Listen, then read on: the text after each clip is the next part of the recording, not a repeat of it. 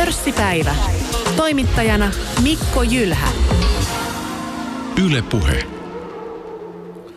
Tänään pörssipäivä käy läpi tilinpäätösten satoa, liikevaihdot, tulokset, tilauskannat, ohjeistukset. Toki puhutaan tänään markkinoista laajemminkin, että puhutaan kauppasodasta, Brexitistä, talouskasvuarvioista, miltä näyttää loppuvuosi. Ja tänään vieraina osakestrategi Juha Kinnonen Inderesiltä ja sitten pääanalyytikko Antti Saari OP-ryhmästä. Tervetuloa molemmille. Kiitoksia. Kiitos. Juha, kun viimeksi keskustelimme, oli marraskuun alku. Silloin kerroit heinä-syyskuun olleen jo kolmas peräkkäinen neljännes, kun tulokset jäivät teidän ohjeistuksistanne. Arvioit, että jos trendi ei loppuvuonna käänny, niin sijoittajien on syytä olla oikeasti huolissaan. Kääntyykö trendi? No ei varsinaisesti voi sanoa, että trendi olisi kääntynyt, että kyllä edelleen hieman pehmeitä ovat tulokset olleet verrattuna meidän ennusteisiin. Toisaalta sijoittajat oli kyllä erittäin huolissaan jo tuossa loppuvuonna, että markkinoilla nähtiin voimakkaita liikkeitä, joten ei, ei nyt sinänsä tarvitse välttämättä ajatella, että tällä hetkellä oltaisiin ihan samassa tilanteessa, mutta tuloskasvuajuri on kyllä tällä hetkellä heikko, että, että sen tietenkin huolestuttaa, jos ajatellaan sijoittajien tuotto-odotusta. No minkälaisia lukuja nyt on saatu? Minkälaista on ollut, ollut liikevaihdot ja sitten toisaalta tulokset, niin minkälaista kasvua? No me seurataan siis Helsingin pörssin keskimääräisiä lukuja, eli mediaanilukuja käytännössä meidän yhtiön joukosta. Ja siellä on ollut suunnilleen 5 prosenttia toi liikevaihdon kasvu. Se on oikein hyvä taso sinänsä, mutta sitten kannattavuudet ei ole oikein kestäneet. Kustannusinflaatio on painanut niitä ja sitten kahden prosentin tasolle oikeastaan ollaan jääty sitten tuloskasvun, operatiivisen tuloskasvun osalta, että tämä on niin kuin se ongelmallinen kohta enemmänkin, että liikevaihdot edelleen ihan hyvässä kasvussa. No tähän kärkeen, niin minkälaisia onnistumisia, mitä nostaa sitten, sitten positiiviseksi tuota, suoritukseksi? Ketkä ovat onnistuneet? No jos sektoreita katsoo, niin ehkä konepajasektorilta voidaan ajatella positiivisesti. Siellä oli ehkä suurimmat pelot siitä, että miten uudet tilaukset kehittyvät. Ja niin kuin käytännössä niin kuin kaikilta tuli vahvat tilauskertymät ja mediaani ylitys oli oikeastaan noin 10 prosenttia siis ennusteista. Eli tilauskertymät oli ainakin nyt Q4 vielä erittäin hyvä, että se tietenkin tarkoittaa tulevaisuudelle hyvää. Että se oli sellainen selkeä positiivinen poikkeama. Antti Saari OP-ryhmästä. Miltä tällaiset luvut ja arviot kuulostaa sinun korvassa? Oletko samaa mieltä? No joo, kyllä me samoja lukuja seurataan pikkusen eri tulokulmalla, mutta että me päädyttiin sellaiseen laskelmaan, että liikevoitot olisi kasvanut 2,5 prosenttia, eli hyvin lähellä näitä Juhan lukuja. Totta kai tässä nyt nimenomaan näkyy se, että kustannusinflaatio on syönyt tuloskasvua, mutta samaan aikaan mun mielestä on hyvä huomioida se, että viime vuoden Q4 hän oli taas toisaalta erittäin hyvä. Eli vertailuluvut on kyllä selvästi haastavammat kuin aikaisemmilla kvartaaleilla. Että tämä tuloskasvu on kyllä selvästi hidastunut, mutta et sanotaan näin, että mun mielestä tämä antaa tämä liike kuitenkin ehkä vähän liian synkän kuvan todellisuudesta. Mutta jos me noita toimialoja mietitään, niin mä nostaisin kyllä positiivisena yllättäjänä esille tuossa myöskin media-alan. Siellähän sekä Sanoma että Alma molemmat pääsi, pääsi selvästi odotettua kovempiin tuloksiin. Ja jossain määrin ehkä myöskin sitten nämä terveyspalvelutarjoajat. Että kyllähän niin terveystalo ja Pihlaa linna, niin molemmilla oli ihan tota noin niin hyvää kehitystä odotettua vahvempaa. Nythän tämän vanhustenhoidon ympärillä on ollut paljon tätä negatiivista kirjoittelua, niin tämä ei ymmärtääkseni ole kuitenkaan osunut yhteenkään suomalaisen pörssiyhtiön juurikaan, vai onko, onko katsonut väärin? En ole itse ainakaan huomannut, että olisi. Ja tietysti varsinkin terveystalon kohdalla on hyvä huomioida, että hehän ei ole tässä toiminnassa lainkaan mukana, vaan he on nimenomaan terve, tällainen niin kuin lääkintäpalveluiden, terveyspalveluiden tarjoaja, eikä niinkään hoivayhtiö. No. Ei, ei mitään merkittävää käytännössä, mutta se varmaan näkyy niin kuin jossain määrin, että investoinnit tuonne sektoriin pienenevät, että voi heikentää sitten kasvunäkymiä. Sitten Antti, sinun leipälajisi on pankkisektori, pohjoismaiset pankit. Niin antaisitko tähän pörssipäivän kärkeen, niin kertoisitko, että miten, miten viimeinen neljännes meni siellä? No pankkiosalta voisi sanoa, jos Pohjoismaissa katsotaan vaikka näitä kuutta suurinta, niin kuin meillä sitä tykätään katsoa, niin, niin äh, voisi sanoa, että jonkinlainen torjuntavoitto. Eli tulokset tuli kyllä hieman alas vuoden takaisesta tasosta, mutta huonomminkin asiat olisi voinut olla, hu- ottaa huomioon Q4 erittäin vaikea markkinaympäristö. Että kyllähän se on selkeä, että tuota niin, käyvä arvon muutokset, jossa, jossa näkyy siis pankkien oman sijoitussalkun tuotot se, sekä sitten, sitten tuota noin, niin varahoidon palkkiotuotot niin tuli näkyvästi alaspäin, mutta että tätä saatiin hyvin kyllä kompensoitua sillä, että useimmilla pankeilla niin kustannuskuri oli tiukkaa ja luottokannat oli selkeässä kasvussa. Nordea nyt edelleen tässä ehkä vähän, vähän jää sitten muista jälkeen, että Nordella tuntuu olevan hyvin vaikeaa löytää kasvua oikein mistään, että, että se on ilman muuta – yhtiön ympärillä pyörivä kysymysmerkki, että kustannukset on jo hallussa, mutta miten se, miten se ylärivi kehittyy, niin, niin siihen tarvittaisiin kyllä vahvempia näyttöjä. Nyt sitten entäs tämä Nordean digitalisaatiohanke, että missä vaiheessa se on, kuinka, kuinka tota, joko aletaan pian näkee tuota tuloksia sen suhteen? Kyllä, kyllähän se on jo pitkällä ja, ja nimenomaan niin varmasti erinäköisiä applikaatioita ja muita äh, kuluttajille, mielekkäitä äh, sovelluksia sieltä alkaa tulemaan ulospäin ja, ja kyllähän tämä näkyy myöskin siinä, että erinäköisiä keinoälysovelluksia on saatu sijoitustoimintaan ja muuhun käyttöön, mikä sitten vapauttaa toisaalta sitten henkilöresursseja äh, resursseja ja, ja kustannukset on saatu käännettyä jo, jo laskuun, mutta – Nordella tuntuu olevan selkeä haaste ylläpitää sitä nykyistä markkinaosuutta melkein niin kuin kaikilla osa-alueilla. Ja, ja nyt johto puhuu siitä, että kasvu panostetaan ja nyt jähtäväksi nämä, että, ja että tuleeko näin tapahtumaan. Että markkina on nyt vähän skeptinen, koska pettymyksiä on nähty viime vuosina paljon. Sitä on saatu odottaa. Kyllä. Entäs sitten, jos tarkastellaan nyt vähän niin kuin Suomea laajemmin tätä pankkisektoria, niin toisaalta kilpailutilannetta sitten Pohjoismaissa ja Ruotsissa ja, ja, ja sitten tilannetta Euroopassa, että tästä Euroopan pankkisektorista ollaan oltu kovasti huolissaan vuosien varrella, niin mikä tilanne on siellä? Onko siellä jotakin riskejä nyt erityisesti?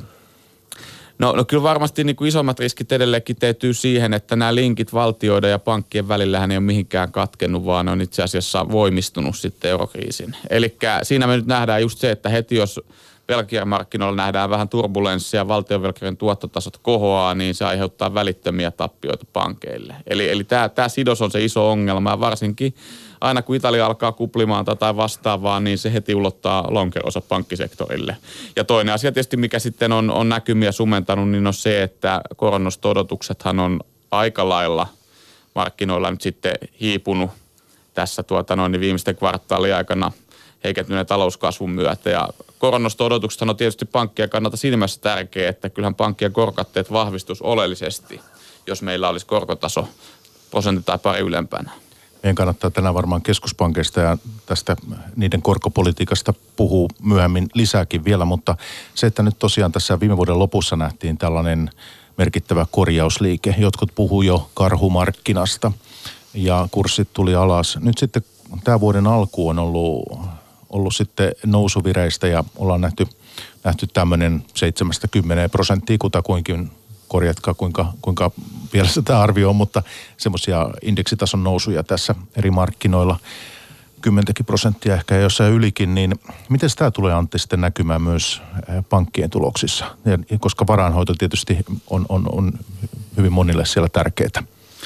Kyllä tietysti niin, tässä nyt pitkälti on otettu se, se Q4 heikkous takaisin markkinoilla. Eli kyllä uskoisin, että, että varainhoitopalkkioiden kehitys ja, ja toisaalta sitten myöskin käyvärvon muutokset ja, ja kaupankäyntipalkkiot vastaavat tulee Q1 olemaan erittäin hyvällä tasolla näillä pankeilla, mutta tietysti niin, nämä on semmoisia tuottokomponentteja, joiden ennustaminen on aika vaikeaa, että se, että jos ne on Q1 hyvät, niin se ei kerro mitään siitä, mitä ne on jatkossa.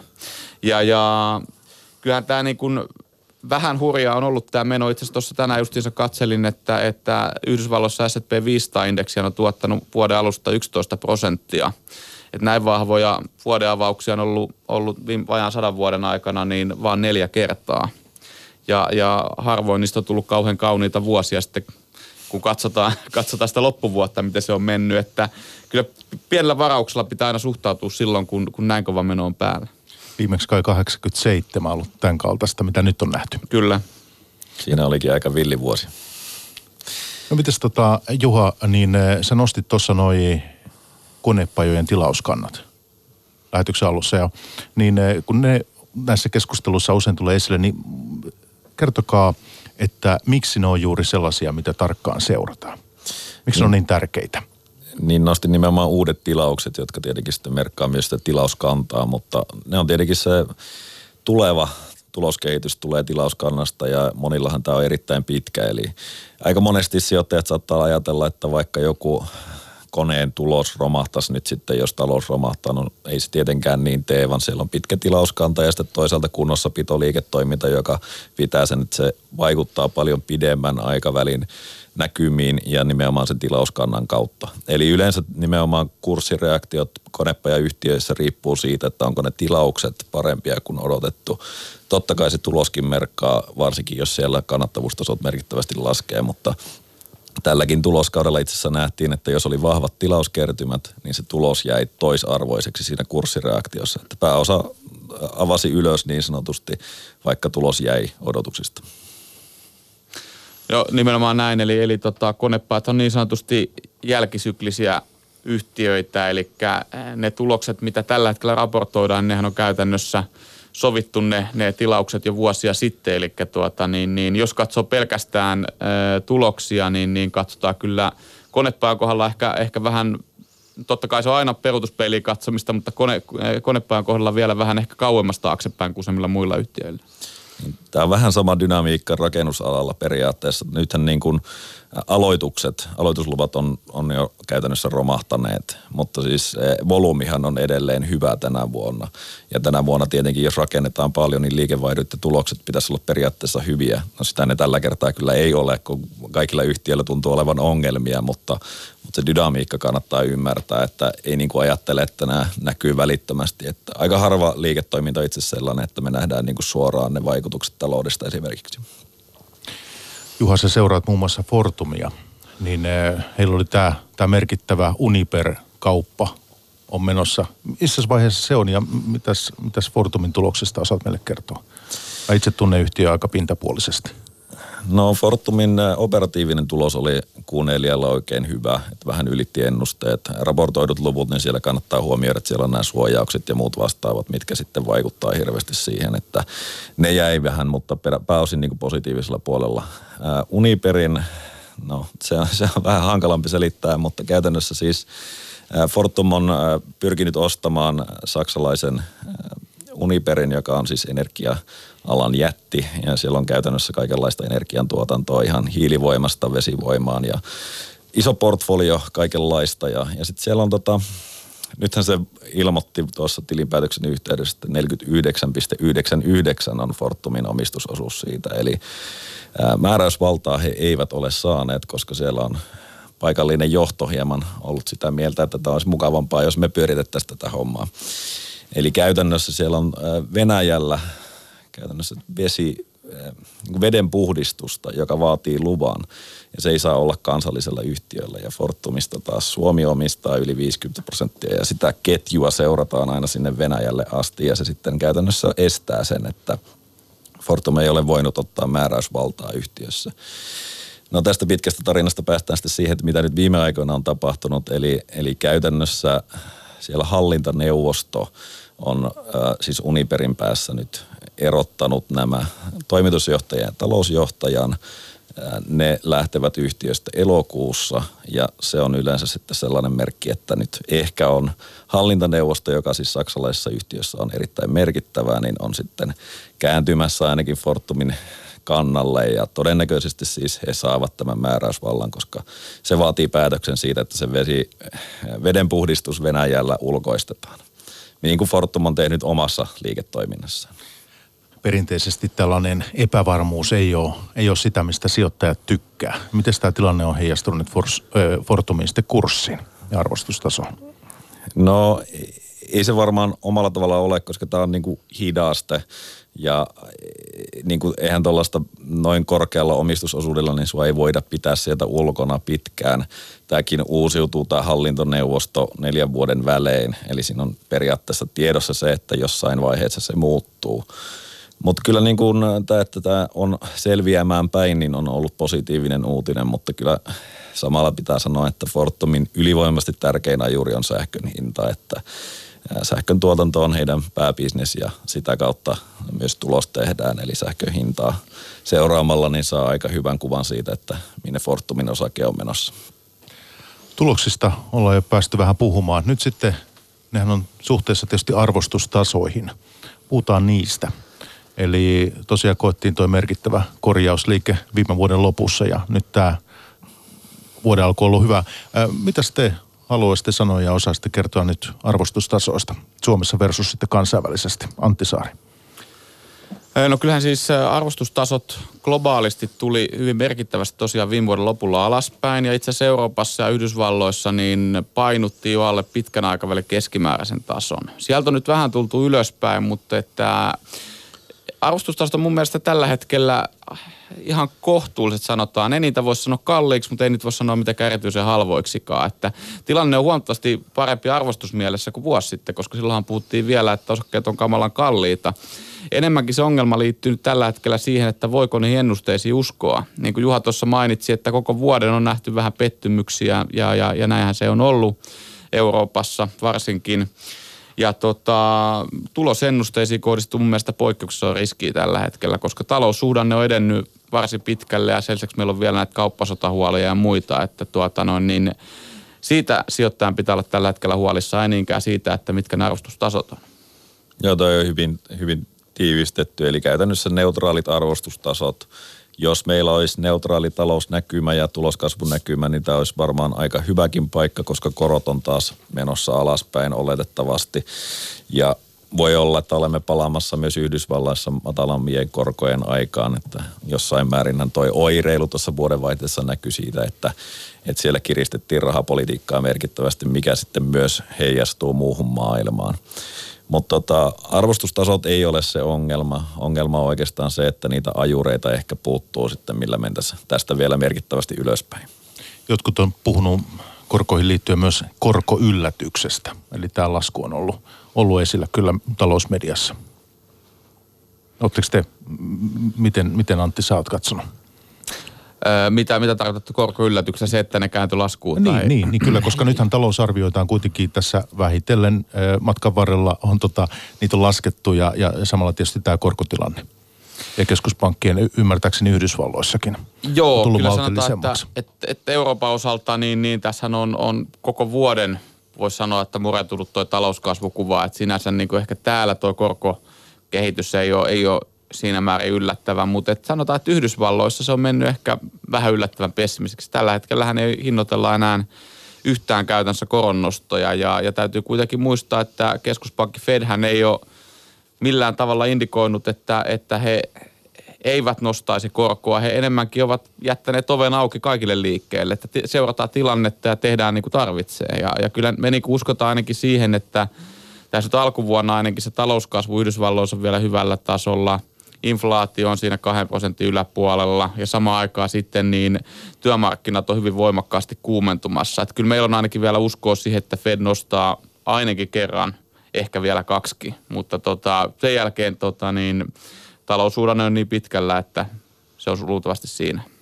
Aika jännä. Mä, siis futurit käsittääkseni tällä hetkellä hinnoittelee kuitenkin sitä, että Fedin seuraava liike olisi laskea ojeiskorkoa, mutta – Futurit hinnoittelee sitä joo, mutta meille, me uskotaan siihen, että nost tulee. Joo, joo ei varmasti joo. vaan. Tämän, oma näkemys on tietenkin aina paras ja se, kun perustellaan.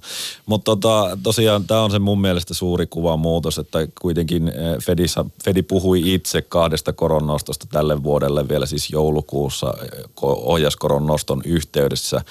Ja nyt se tosiaan jätti kaikki äh, niin kuin ovet auki, kaikki mahdollisuudet – mutta samalla kuitenkin, miten markkinat tulkitsi ainakin minun näkemyksen mukaan sitä, niin oli se, että, että on nyt tässä. No näinhän, näinhän markkina tuntui sen tulkitsevan ja se on tietysti siinä mielessä perusteltua, että yleensä se on näin, että jos keskuspankilla ei uskoa, niin ei sitä oikein voi olla kellään muullakaan sitä uskoa, mutta että Mä itse tulkitsin tätä asiaa ehkä niin, että nyt kun tämä kauppasta tässä velloo ja, ja nyt viime aikoina on nähty, että kiistatta ne negatiiviset vaikutukset alkaa näkymään myöskin USA-taloudessa niin, niin Fedin on silloin parempi toimia samalla tavalla kuin esimerkiksi Englannin keskuspankki toimii Brexitin suhteen. Nostetaan kädet pystyyn ja katsotaan, että mitä tässä tapahtuu ja sen jälkeen tehdään ne linjaukset, kun tiedetään, että mihin tämä on menossa. Että tämä kauppasota on niin iso peikko, että, että keskuspankin on vaikea lähteä vetämään selkeitä linjaa ennen kuin tietää, mitä siinä käy. Mm. Neuvottelut jatkuu tälläkin viikolla ymmärtääkseni Yhdysvalloissa.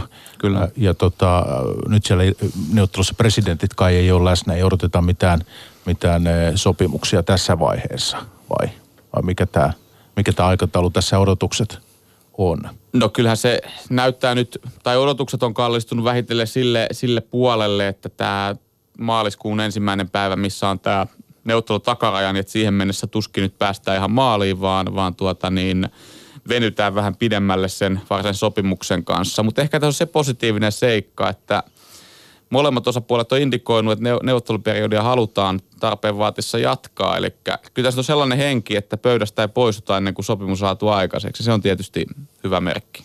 Niin ja käsittääkseni sieltä ei ole tulossa siis uusia tulleja nyt sitten, vaikka ei saataisi sopimusta, vaan jatketaan neuvotteluja. Kyllä, nimenomaan näin on ymmärtänyt myös minä. Ja mikä on teidän arvionne tässä vaiheessa? Juha Kinnunen, olet osakestrategia, Antti Saari OP-ryhmästä olet pääanalytikko sieltä, niin mikä teidän arvionne on? Miten tämä tulee päättymään tämä? Päättymistä en osaa arvioida kyllä vielä, mutta veikkaan, että siihen määräaikaan mennessä tosiaan mitään varsinaista sopimusta ei saada.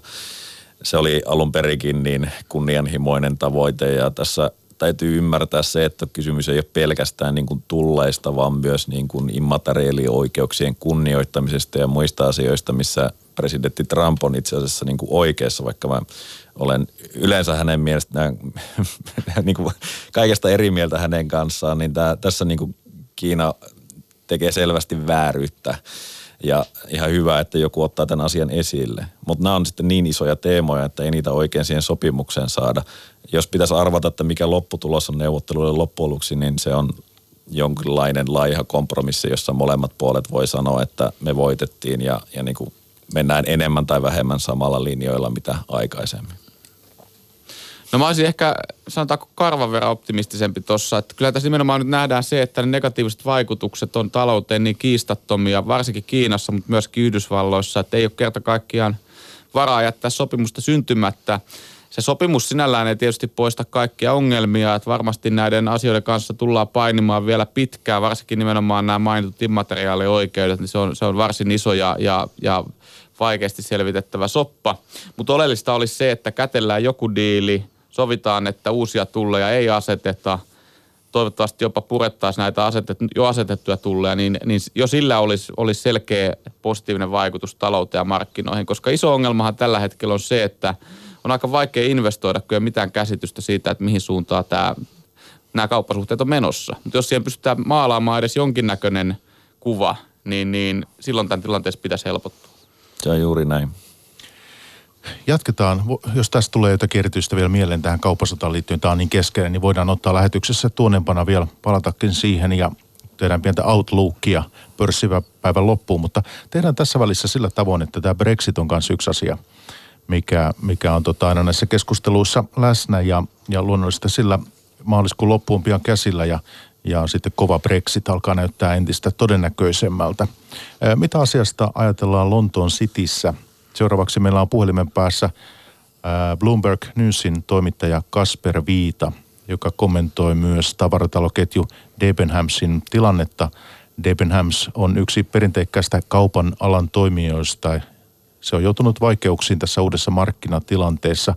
Tavarataloyhtiön juuret ulottuvat 1700-luvun lopulle, mutta nyt se kamppailee tulevaisuutensa puolesta. Kuullaan siitä, mutta aloitetaan Kasper Viidan kanssa Lontoon pörssin tuloskaudesta.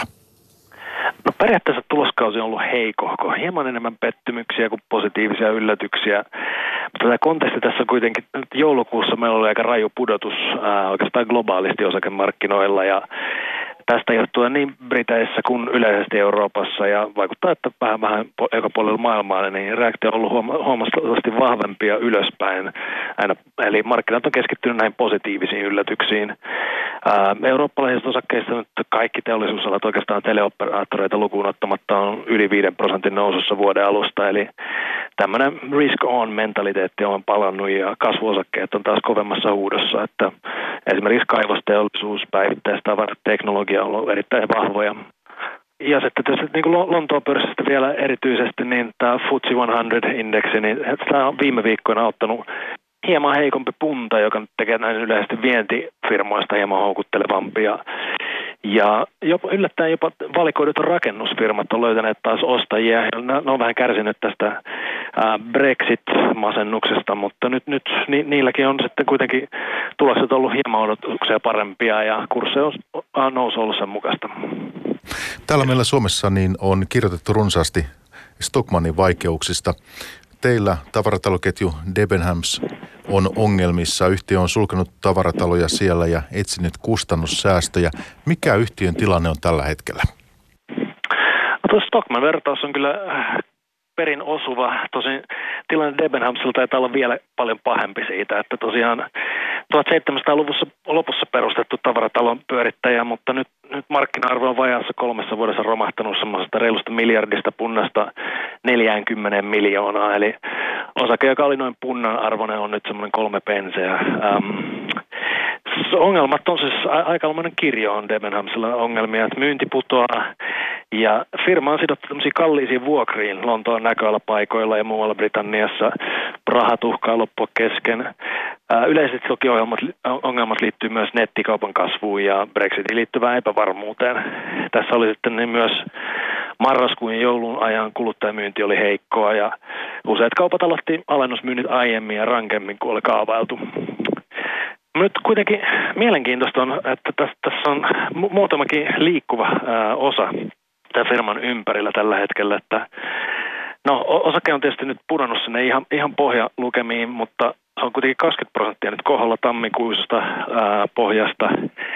Ja firma sai just hieman lisähappea tässä 40 miljoonan punnan lisälainalla joltain velkojiltaan, mutta näyttäisi, että edessä on suurempi velkajärjestely ilman muuta. Eli näyttää selvältä, että, selvitäkseen näistä veloista, jotka on siinä 360 miljoonan punnan luokassa, niin firma on, täytyy onnistua neuvottelemaan vuokranantajien kanssa pienemmistä tilavuokrista.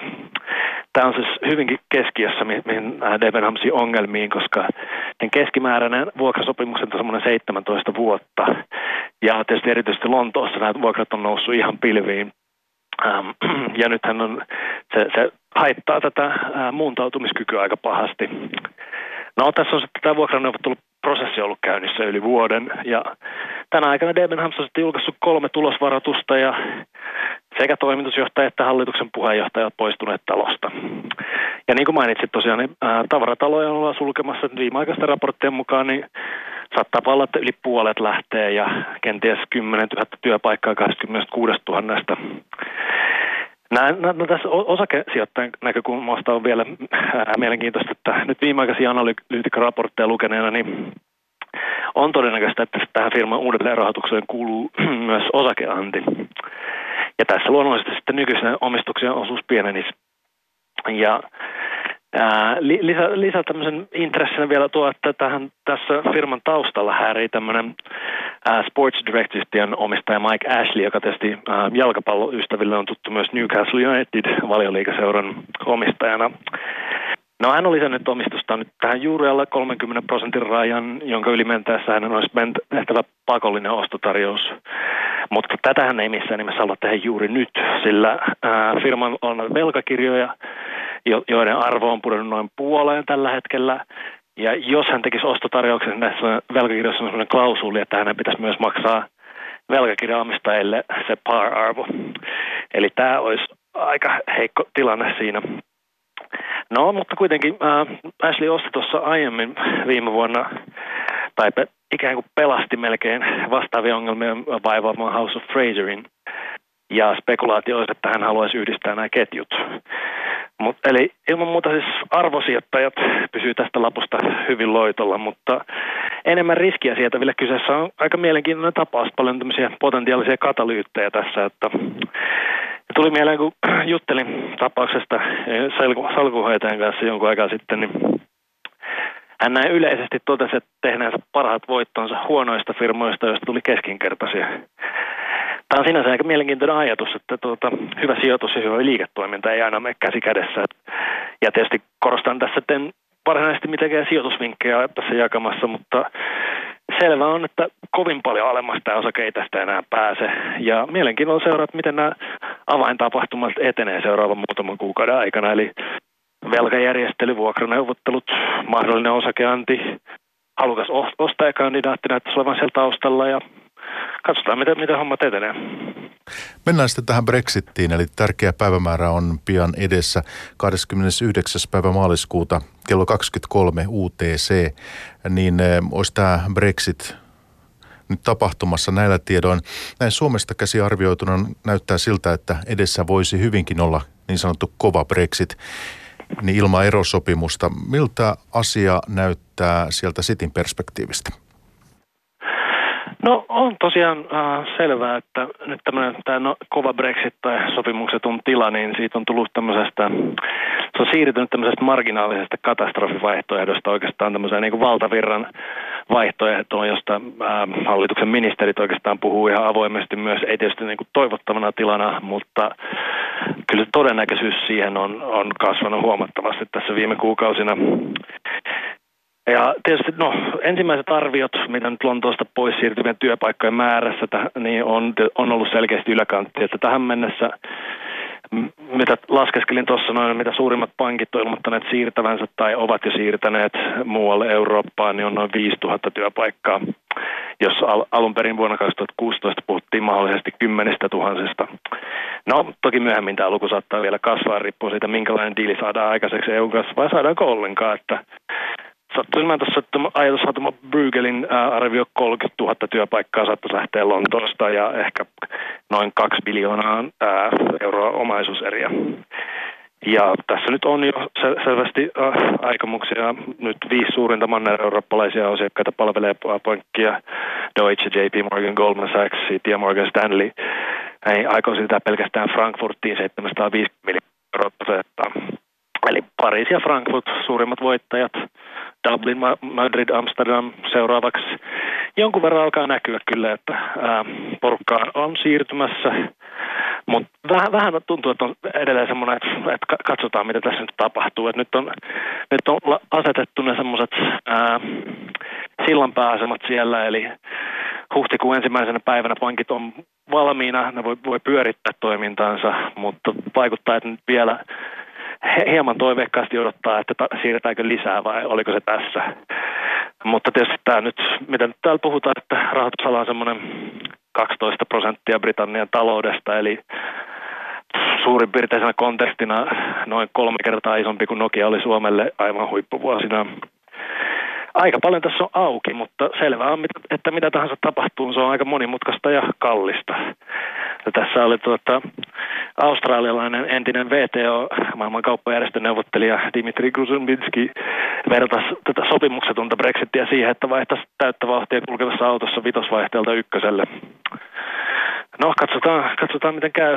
Tämä on tietysti tuota finanssisektorin ulkopuolelta. Brittifirmat on jo varautunut tähän näin lisäämällä varastoja. Eli käytännössä koko maan varastotilat on viimeistä neljä metriä myöten täynnä insuliinia tai lentokoneosia tai tölkkipapuja tai oli mitä oli. Että, ja tämän tämmöisen niin kuin pienenä mustan huumorin vivahteena ehkä kenties jotenkin peribrittiläisenä, niin paikalliset vedonlyöntifirmat on nyt avanneet uusia kohteita, eli nyt on mahdollista vetoa siitä, mikä elintarvike ensimmäiseksi loppuu kaupoista. No jos lähdetään sitten, että tämä kova Brexit tapahtuu, niin eh, voidaanko olla kuinka varmoja siitä, että rahaliikenne sitten EUn ja Britannian välillä toimii jotensakin normaalisti tämän eropäivän jälkeen? No tässä on tietysti, tähän liittyy epävarmuuksia. Nyt esimerkiksi suurempia ratkaisemattomia ongelmia on ihan datan siirtyminen EU ja Brittien välillä ähm, esimerkiksi tämmöisiä tuistuvia yleisiä tapahtumia kuin johdannaissopimusten pidentäminen tai esimerkiksi, että saako vakuutusyhtiöt kerätä maksuja ja maksaa korvauksia EU-ssa. Ja on myös aika epäselvää, että kuinka näitä kasvaneita riskejä tulkittaisiin kanaali molemmin puolin. Eli pitäisikö esimerkiksi pankkien lisätä pääomaansa. Um, tässä on tiettyjä myönnytyksiä, esimerkiksi tämä tuota, Lontoon pörssistä yhä, yhä toimii tämä clearing-toiminta, se on varmistettu, mutta kyllä tässä mennään aika tuntemattomilla vesillä. Ää, ja tietysti tästä johtuen niin ää, monet pankit on yh, joko yhdistänyt toimintaansa esimerkiksi niin kuin Lontoon ja Dublinin välillä ja tehnyt siitä Lontoon porukasta holding-yhtiön, mutta se käytännössä tietyt päätoiminnat on siirtynyt jo Frankfurtiin tai Dubliniin, että viimeisimpänä oli Barclays ja Bank of America on tehnyt tämmöisiä siirtoja, eli todennäköisesti he pystyvät vielä toimimaan, mutta myös monet vakuutusyhtiöt on jo siirtänyt tiettyjä eurooppalaisia toimintojaan jo ulkopuolelle liittyen ihan vaan tästä, että se on hyvin epäselvää, miten tästä sitten edetään, jos päädytään sopimuksettomaan tilaan. Sen kysyn vielä tähän, että viimeis kun me juteltiin puhelimessa, niin silloin me keskusteltiin muun muassa tästä Okado Groupista. Tämä on tällainen online supermarket, niin mitä Okadolle kuuluu tällä hetkellä? No Okadolla oli, oli pieni, pieniä vaikeuksia tässä viime aikoina johtuen, että yksi, yksi heidän avainvarastoistaan näissä siis tuota, automatisoiduista varastoista, joista nämä elintarvikkeita toimitetaan, niin siellä oli tulipalo, ää, joka sitten lopetti, keskeytti heidän toimintaansa useiksi päiviksi. Ja he on siitä koettanut sitten selvitä ja ratkaista asiaa. Mitään varsinaista ää, uutta läpimurtosopimusta, niin kuin esimerkiksi oli tämä amerikkalaisen Kroger-ketjun kanssa, niin ei ole nyt tullut uutta tässä vaiheessa. Mutta tarina on jotakuinkin ennallaan muuten, eli katsotaan miten tästä tulipalon jälkimainingeista selviävät ja ää, löytyykö uusia sopimuksia. Ylepuhe pörssipäivä.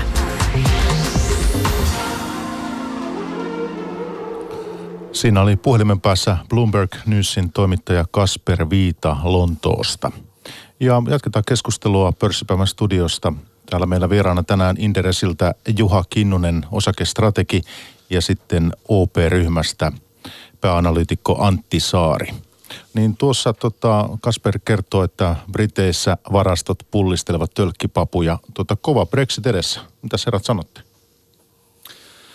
Mä oon paljon miettinyt tätä, että mikä mun on vikana, mutta tota, mä, en, mä en vaan tuosta asiasta olla kauhean huolissani. Siis totta kai yhtiöiden kannalta on välttämätöntä varautua pahimpaan, mutta tota, mun mielestä on vaikea nähdä, että tässä tulisi tätä niin sanottua sopimuksesta Brexitia tapahtumaan. Eli käytännössä, niin jos ajatellaan näitä vaihtoehtoja, niin, niin Britanniahan voi lähteä ilman sopimusta, tai sitten he hyväksyy sopimuksia, jota EU tarjoaa mahdollisesti pienin muutoksi, mutta mitään kovin dramaattista ei ole, ei ole tota mahdollista tai perusteltua olettaa.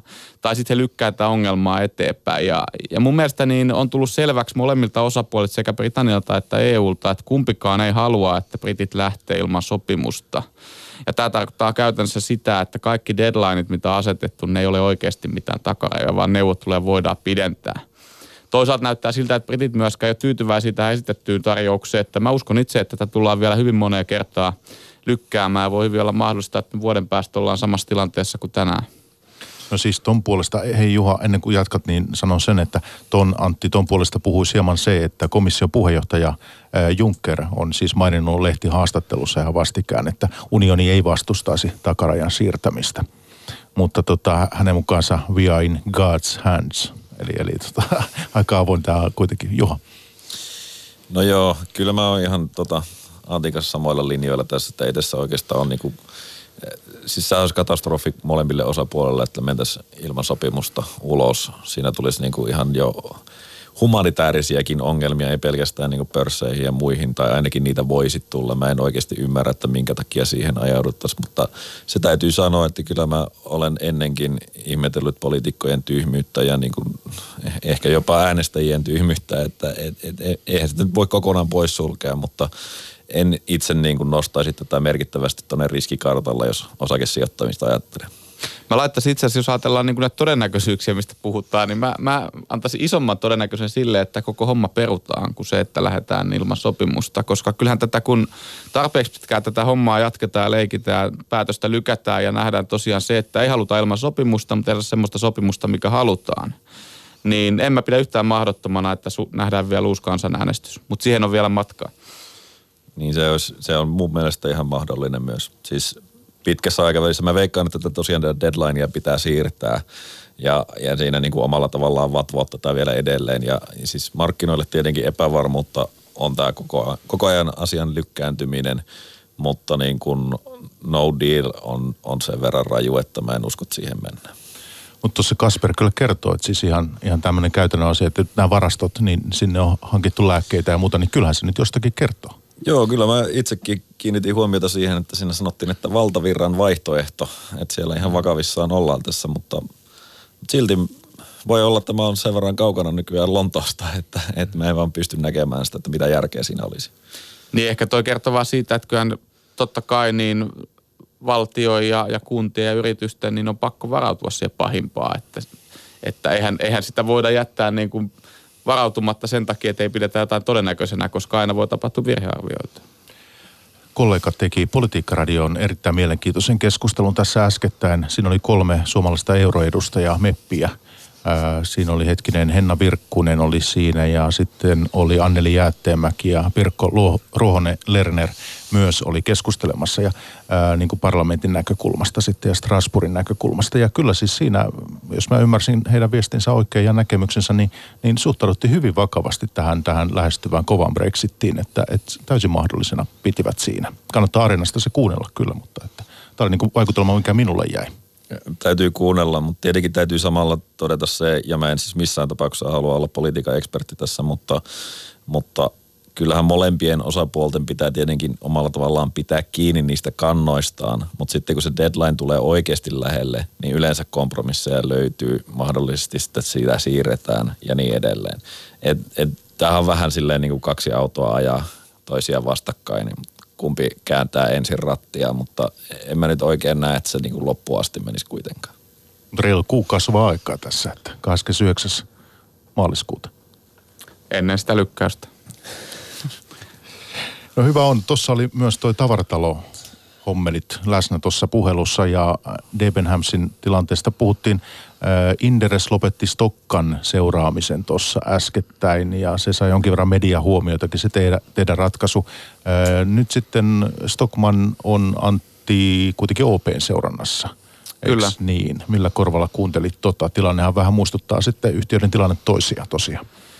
Kyllä se, kyllä se samalta, samansuuntaiselta äh, kuulostaa ja, ja tilannehan on aika vaikea, että niin kuin me on nyt Stockmannin kohdalla nähty, niin, niin se pelkkä taloussuhdanteen piristyminen ei ole heitä pelastanut, vaan, vaan siellä on hyvin syvät rakenteelliset ongelmat. Eli tuota niin, verkko, kauppa menee verkkoon ja siellä ei ole kovin kilpailukykyinen ollut ja tuota noin, niin kustannustaakka on tavaratalous iso. Toisaalta sitten taas se esimerkiksi tuo Helsingin keskustan kiinteistö on hyvin selkeästi sidottu tähän tavaratalotoimintaan. Että jos ajatellaan, että mikä sen arvo sitten olisi muussa käytössä tai, tai jos, jos tämä tavaratalotoiminta ei olisi, niin se, se voisi olla niin kuin aivan jotain muuta. En, en ole tässä Stockmannin kohdalla paras arvioimaan tilannetta, mutta heitä vaan tässä, tässä ajatuksia ilmoille. Ja tietysti mulla jäi mieleen tuosta äsken, äsken tuota noin niin kuulusta arviosta, että, että huonoimmat yhtiöt on usein, usein parhaita sijoituksia. Näinhän se nimenomaan on, koska niitä ei odota yhtään mitään, mutta, mutta tuota, tämä peittää alleen sen tosiasian, että hyvin monet huonot sijoitukset myöskin säilyy huonoina sijoituksina. Et sieltä löytyy ne parhaat helmet, mutta jos me otetaan tänä päivänä kymmenen huonoa yhtiötä, niin uskaltaisiin epäillä, että kahdeksan niistä on huonoja vielä parin vuoden päästäkin. Sen verran vielä mä palaan tuohon Brexittiin, että siis jos nyt kävisi niin, että hard Brexit kuitenkin toteutuu, vaikka että siihen nyt lähtökohtaisesti niin eh, pidä sitä todennäköisimpänä vaihtoehtona tässä, niin eh, mitkä suomalaiset pörssiyhtiöt siinä eniten ottaisi hittiä huhtikuun alun jälkeen? No just tuossa puhuttiin, että ei ole hirveän merkittävä loppumarkkina siis Helsingin pörssin yhtiöille kovin monelle ainakaan. Mulla ei tule ihan hirveän suuria liikevaihtomääriä niin kuin mistään mieleen. Kyllähän sille suurilla yhtiöillä tietenkin kaikilla on jonkunnäköistä. Mutta kyllä se niin kuin välillisiä vaikutuksiahan ne olisi, jotka, jotka sitten meidän pörssiyhtiöihin tuli sitten vaikea sitten sanoa, että mikä olisi niin kuin ne, jotka kantaisi suurimmat hitit siitä. Kyllä, koska kyllähän se käytännössä talouteen vaikuttaisi hyvin negatiivisesti. Uskaltaisi jopa epäillä, että nyt kun tämä on muutenkin hyvin hataralla pohjalla tämä kasvu, niin se voisi ajaa taantumaa tämän, tämän euroalueen kehityksen. Mutta tähän, me, tähän harpeksittiin, niin me ei uskota, niin kuin tuossa todettiin. No sitten, onko politiikan puolelta vielä jotain ennen kuin mennään osinko kevääseen?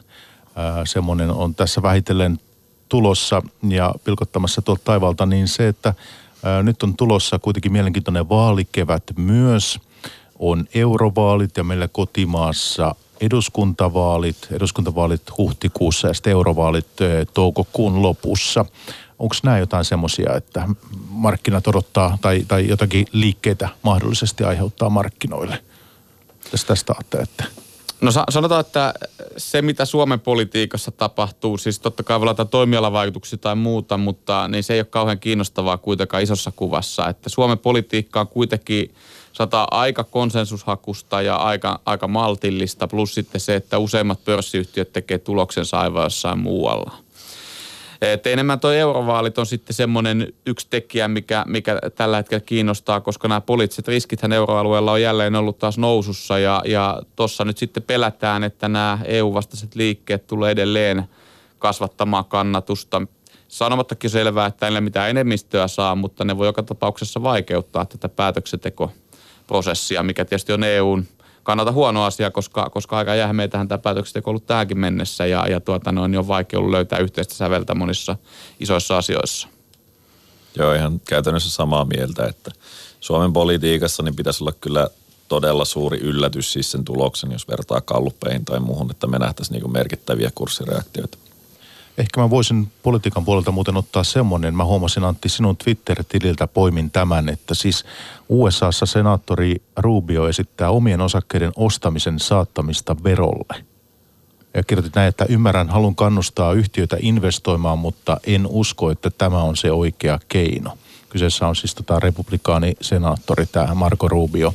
Tämä johdattaa meidät tähän voitonjakoon ja osinkoihin, niin tota, tämmöisen mä poimin sun Twitter-tililtä. Joo, tosiaan aika yllättävä avaus varsinkin republikaaniedustajalta, koska hän yleensä kannattaa niin kuin alaisia veroja. Ja, ja, ja tuota, niin, niin kuin mainitsin, niin ymmärrän kyllä tämän huolen, että jos me katsotaan, mihin amerikkalaisyhtiöt on voittovarojaan käyttänyt, niin kyllähän nimenomaan niitä on käytetty omiosakkeiden takaisinostoihin, mikä on Yhdysvalloissa suositumpi voitonjakomuoto kuin osingonmaksu, toisin kuin meillä täällä Suomessa ja Euroopassa. Ja, ja tietysti se, että verokannustimia poistetaan tuommoista toiminnasta, niin kuvitellaan, että se voisi sitten vahvistaa yhtiöiden tekemiä investointeja, mutta käytännössä mun mielestä on kyllä nähty, että tuossa asiassa porkkana toimii paremmin kuin keppi, että mieluumminkin kannattaisi keksiä verokannustimia, miksi investointeja kannattaa tehdä, eikä sitten lähteä siitä, että asetetaan tällaisia veroasitteita omiosakkeiden ostamiselle, koska tuota noin, niin se voi sitten usein johtaa siihen, että, että to, suunnitellaan tulosta näytettäväksi enemmän esimerkiksi Yhdysvaltain ulkopuolella ja muita, muita toimenpiteitä, mitkä sitten taas on ehkä haluttavia. Että kyllähän niin Yhdysvalloissa esimerkiksi tämä yritysverokannan lasku, minkä Trump toteuttui, niin ilman muuta on osoittautunut hyväksi asiaksi. Että se on suoraviivastanut yhtiöiden toimintaa ja, ja osin palauttanut toimintoja Yhdysvaltoihin.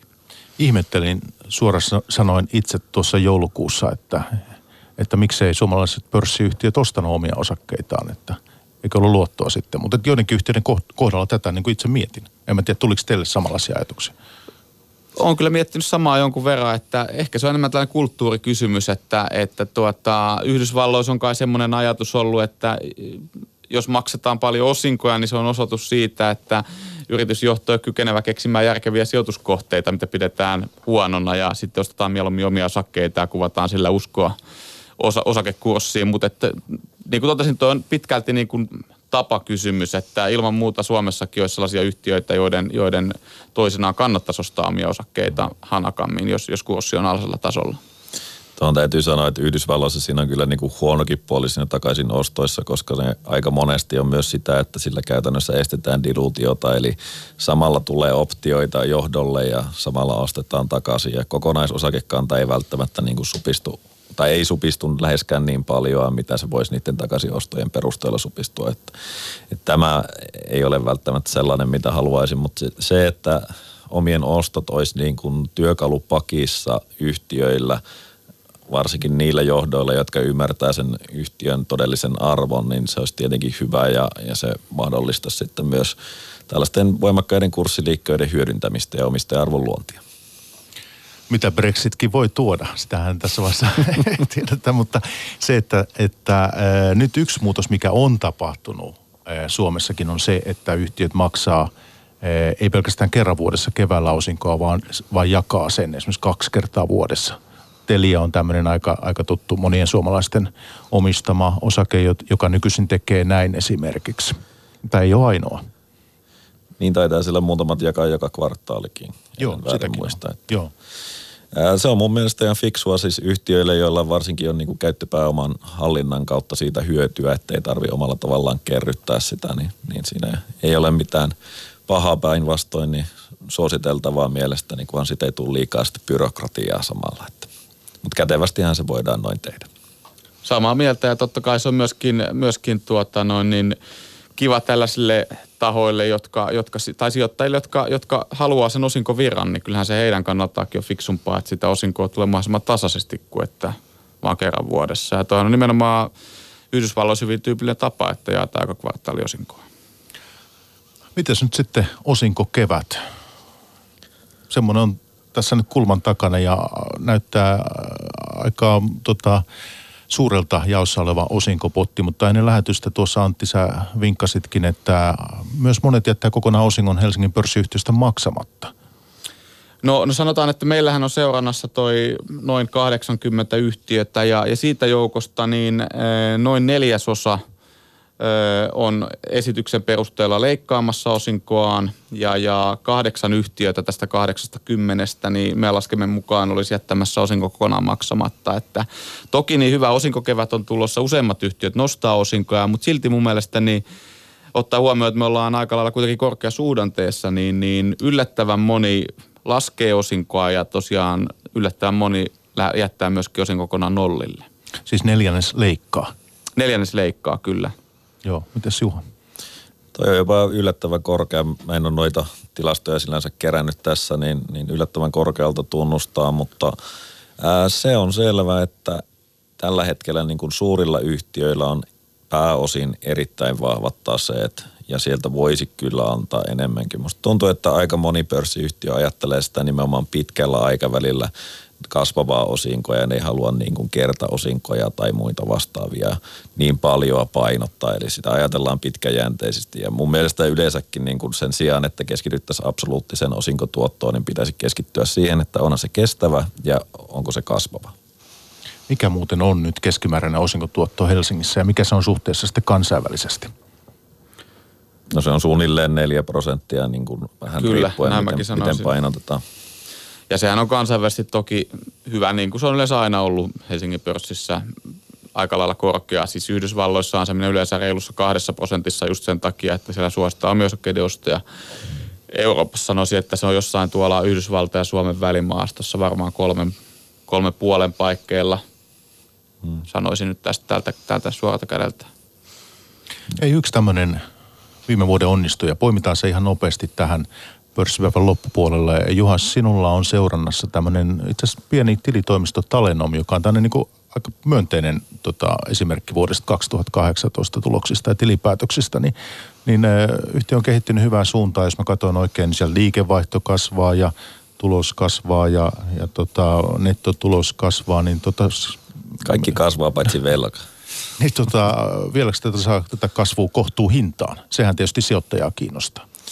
Luonnollisesti. No siis jos ajatellaan viime vuoden tulosta, niin kyllähän osake jo sillä olisi kallis, että et, et, et, jos siihen jäätäisiin, mutta yhtiöhän itse ennustaa tai ohjeistaa ää, yli 18 prosentin kasvua ja kannattavuutta. Siis noin suunnilleen 18-18 nämä luvut. Ja, ja tota, se kun huomioidaan, niin osake on edelleen meidän mielestä ihan kohtuuhintainen se kyllä nousi todella voimakkaasti tuossa ja nyt se on tullut taas vähän takaisinpäin. Että, että tällä hetkellä niin ihan järkevä, mutta totta kai siinä hinnassa on jo sitä, että tuloskasvu jatkuu.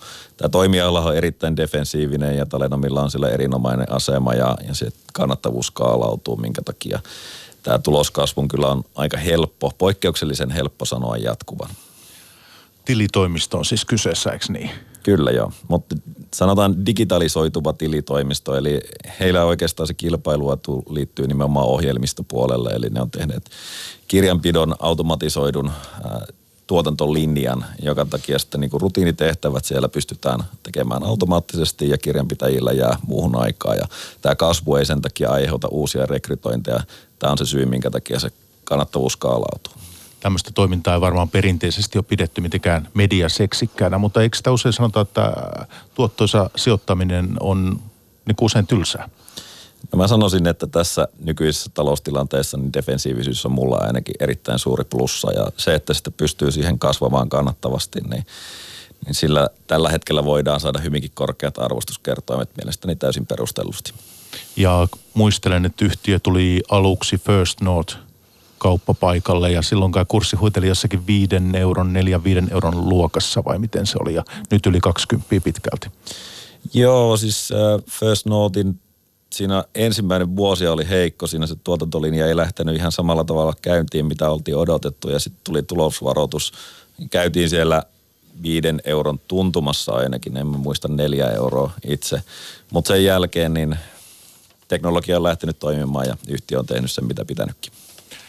Tähän lähetyksen loppuun tehdään lyhyt outlook, eli, eli mitä nyt on odotettavissa 2019. Tässä kun jatketaan vuotta, vuotta tota, pitemmälle, Antti Lehti otsikon perusteella, jos katson oikein, niin tuossa helmikuussa, niin, niin ennustit, että huhti, oliko se huhti-toukokuu, niin äh, ollaan, ollaan tota, siihen, mennessä, äh, siihen asti näyttää hyvältä. Mites, mites tota, kauppasota ratkee ja kurssit nousee? No joo, kyllä meillä on, on niin kuin tämmöinen peruskenaario on sen suuntainen, että nyt tässä saadaan kauppasotaan jonkinlaisten ratkaisu, niin kuin puhuttiin, ja sen pitäisi sitten saada vielä tämmöinen viimeinen investointipyrähdys globaalisti liikenteeseen ja tukea taloutta ja sitä kautta uskotaan kyllä, että pörssit voi hyvinkin tehdä uudet huiput tuossa kevään korvilla. Mutta sen jälkeen auttamatta tullaan sen asian eteen, että tämä taloussuhdanne on niin pitkällä, että vähitellen aletaan sitten, sitten tuota noin niin hiipumaan kohti, kohti heikompaa suuntaa. Ja kyllä meillä on niin kuin se ajatus, että Yhdysvalloissa taantuman uhka on ihan todellinen tuossa 2020 aikana. Eli uskotaan kyllä, että toi vuoden loppupuolisko tulee sitten olemaan vaikeampi pörsseissä. No jos näin käy, niin miten arvostustasot nyt suhteessa, Jankkaan tätä vielä on sitten suht, tohon, niin kuin, miten ne on suhteessa tuohon kehitykseen? No jos lähtee siitä ajatuksesta, että Yhdysvallat todella menisi taantumaan, niin kyllä se silloin tarkoittaa sitä, että tulokset hyvin todennäköisesti laskisivat ja, ja silloin myöskin niin, niin arvostustasot luultavasti tulisi alaspäin. Että kyllä tässä silloin pitäisi ihan selkeä korjausliike nähdä alaspäin. Juha Kinnunen. No meidän peruskenaario on edelleen se, mikä, sama mikä syksylläkin, eli ollaan niin kuin sideways-markkinassa. Ajatellaan, että tämä markkina liikkuu sivuttain, mutta erittäin suuressa swingeissä. Että nyt ensin nähtiin alaspäin voimakas liike, nyt ollaan nähty sitten ylöspäin korjaava liike. Mutta se, että me niin kuin omalla tavallaan tästä haarukasta lähdettäisiin voimakkaasti ylöspäin, niin se vaatisi sitten, että talousluvut, jotka nyt tällä hetkellä on kuitenkin koko ajan synkkenevään päin, niin lähtisi paranemaan ja niissä olisi kestoa, koska se antaisi sen tuloskasvukomponentin sinne voimakkaammin. Ja sitten toisaalta sinne alaspäin, niin me ei myöskään nähdä hirveätä riskiä, koska siellä sitten taas tuppaa tulemaan elvytys ja keskuspankit peliin. Eli me nähdään, että me ollaan niin kuin tämmöisessä varsin leveässä äh, trading rangeissa. Juha Kinnunen osakestrategi Indersiltä tänään vieraana pörssipäivässä ja sitten pääanalyytikko Antti Saari OP-ryhmästä. Kiitos herrat, että kävitte meillä vieraana. Kiitoksia. Kiitti. Pörssipäivä. Toimittajana Mikko Jylhä. Yle Puhe.